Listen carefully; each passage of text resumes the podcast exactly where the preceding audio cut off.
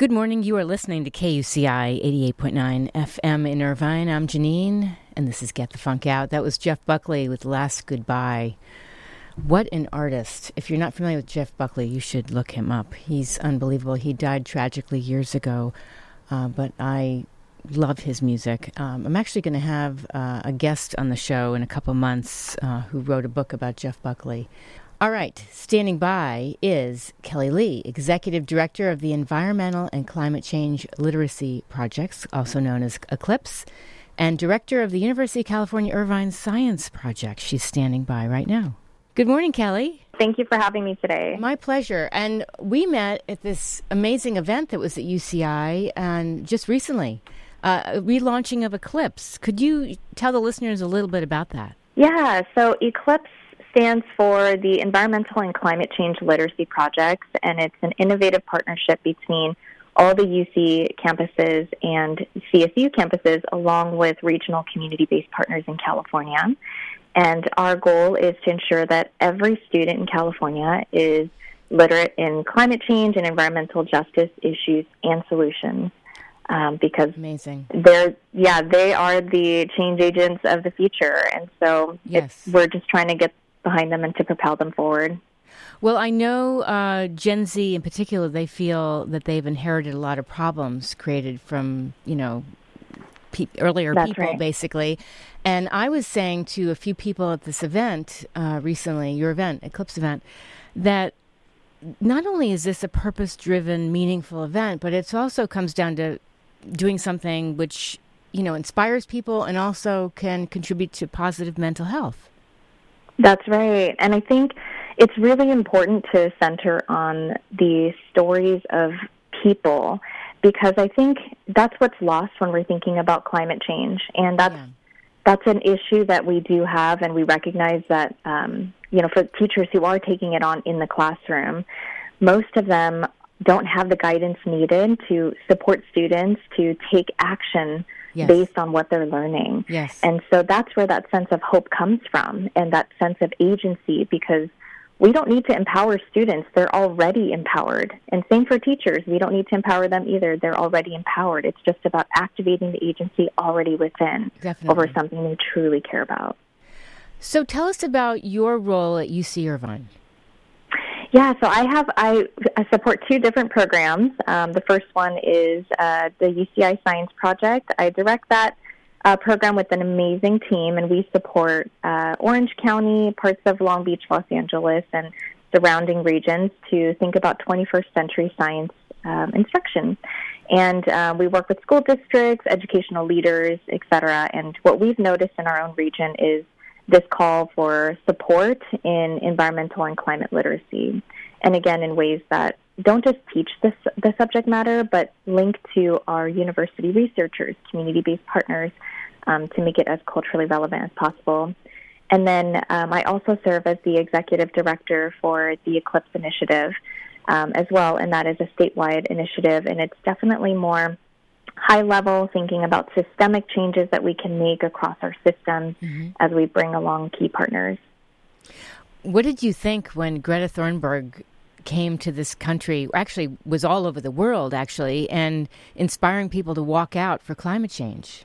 Yeah, you know, so I I grew up in inner city LA, and my first year of teaching, believe it or not, um, you know, I was I was what 22, Wow. teaching um, in my own community, and I remember at that time there were um, injustices in our own um, public schooling system, and there was one day where my students in chemistry um, it saw that uh, stu- teachers at my district were being involuntarily transferred for a variety of political reasons. Okay. And I remember they looked at me in that moment and said, you know, um, Ms. Lee, can we go? hmm And I I just remember looking at them and saying, "You do what you feel is right in this moment." And I just felt so proud because Wow. I had these youth leaders Yes. walk out in protest because they felt they wanted to protect their teachers Ugh. at a school that deeply cared for them. Um, and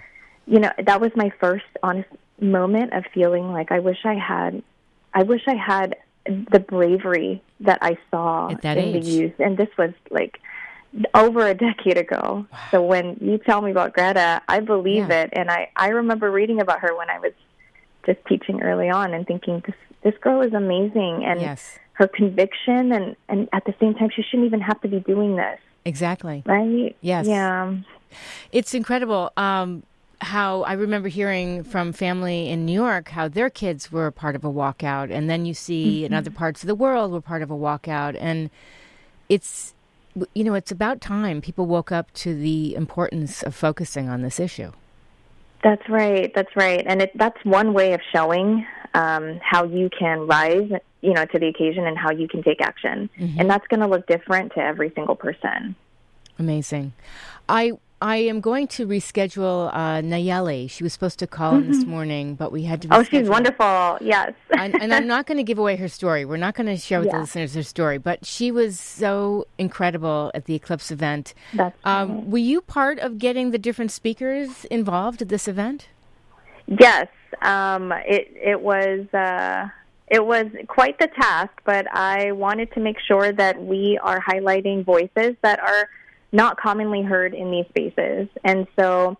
Um, Michael Mendez, or Dr. Michael Mendez from UCI. I don't know um, if people were able to hear his speech, but one of the first things he said is that he counted leading up to his speech about eight different speakers who mentioned the word justice and it was so refreshing for him because usually in this these spaces there are certain words that people shy away from but i think when we are talking about justice that means different things to different people and in this case it's ways to take action Yes. for our communities in very culturally relevant ways Definitely. right Yes. and so, yes, absolutely. I'm very proud of um, supporting that lineup. And as much as possible, if we can give our youth leaders a platform to share their stories and share how they they themselves have um, you know taken action to help inspire others, we need to do that more often. Absolutely. I want to give the website to listeners. It's dot net, Environmental and Climate Change Literacy Projects. Um, could you talk about, just mention a few of the people that were there?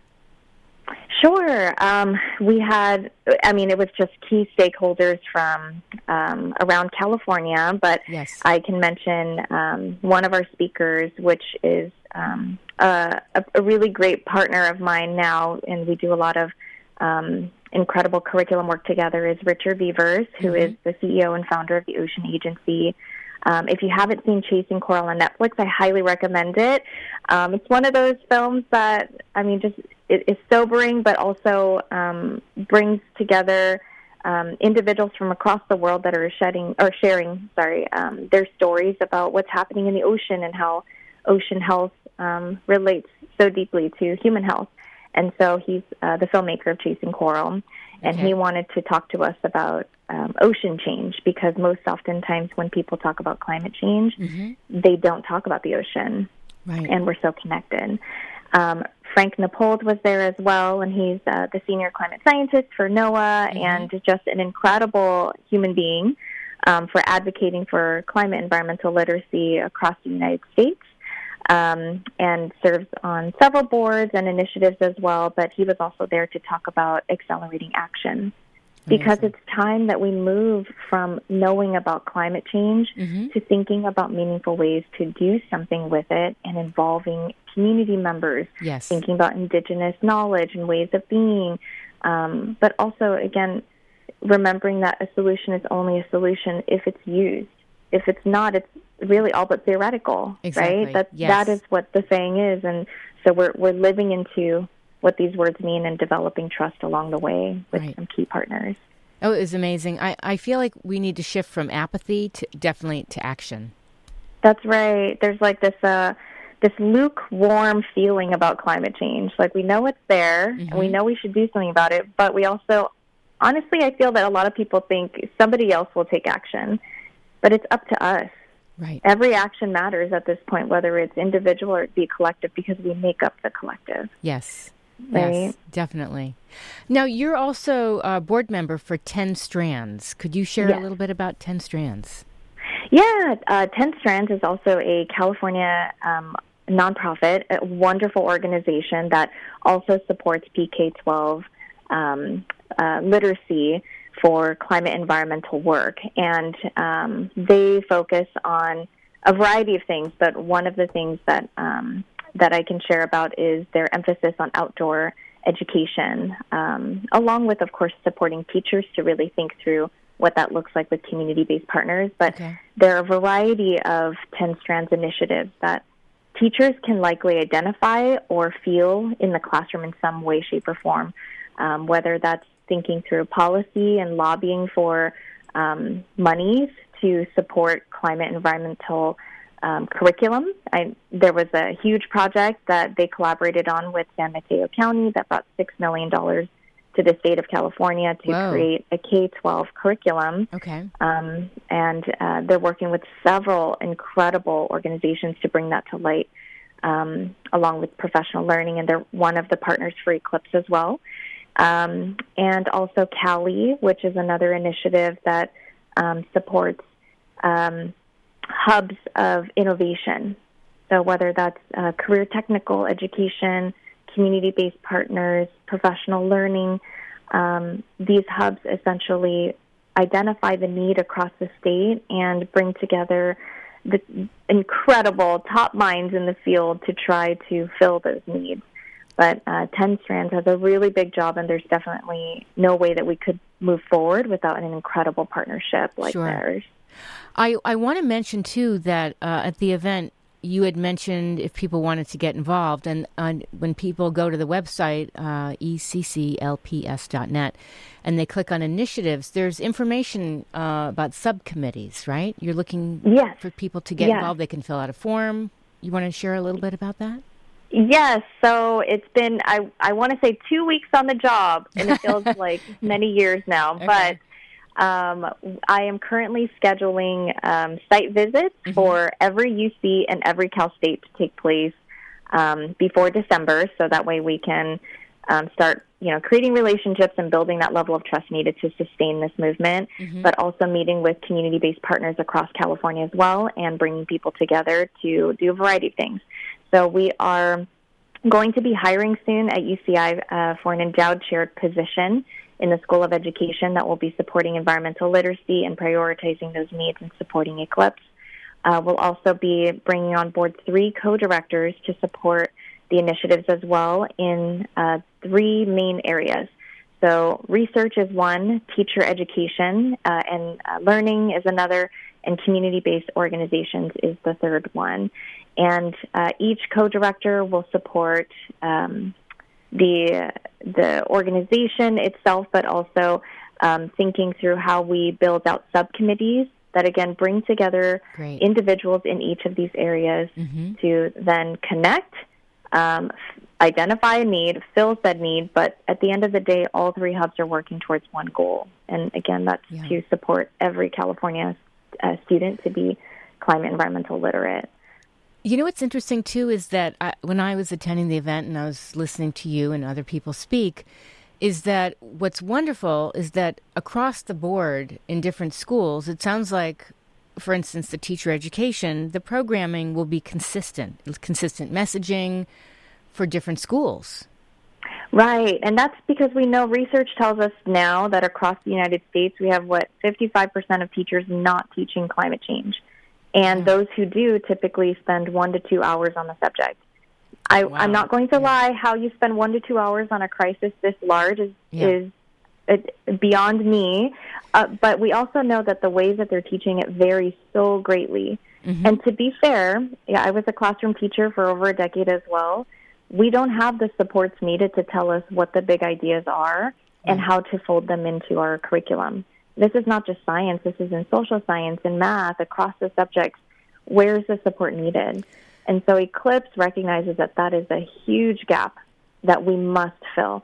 Not not that we want to um, uh, think of teaching as um, prescriptive because it's definitely an art form in itself. Yes. But what we're saying is uh, there are key components that we should all make sure that students understand in order to support them in their own decision making on policies and um, community based initiatives that they can help to bring about. Um, and so when we think about teacher education, it's not that it's one message for all. It's that we want to make sure that every teacher across the subject mm-hmm. has fundamental understanding of climate change, environmental literacy, and justice, but also pedagogical practices that will help students to be able to think through ways to take meaningful action because that looks different across every community. Yes. Um, but there are components and research based um, uh, practices that we can um, leverage and share and continue to research upon. Right. And that's why you know these three subcommittees were created. It's not just research for research's sake, but it's uh, we we know that teachers feel oftentimes disconnected from their local university. Sure. They hear about you know uh, coral bleaching, but they don't know who to reach out to for more information. So it's whatever Google provides. Right. And so, how do we connect them to 21st century um, learning issues and solutions that are happening right now?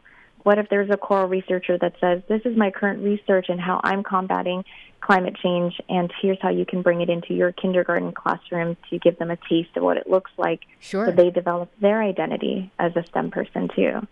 Um, same for community-based organizations. Our teachers um, definitely connect with community-based organizations, but uh, do we know that there's a system in order to be able to connect connect in ways that allow for more of a partnership?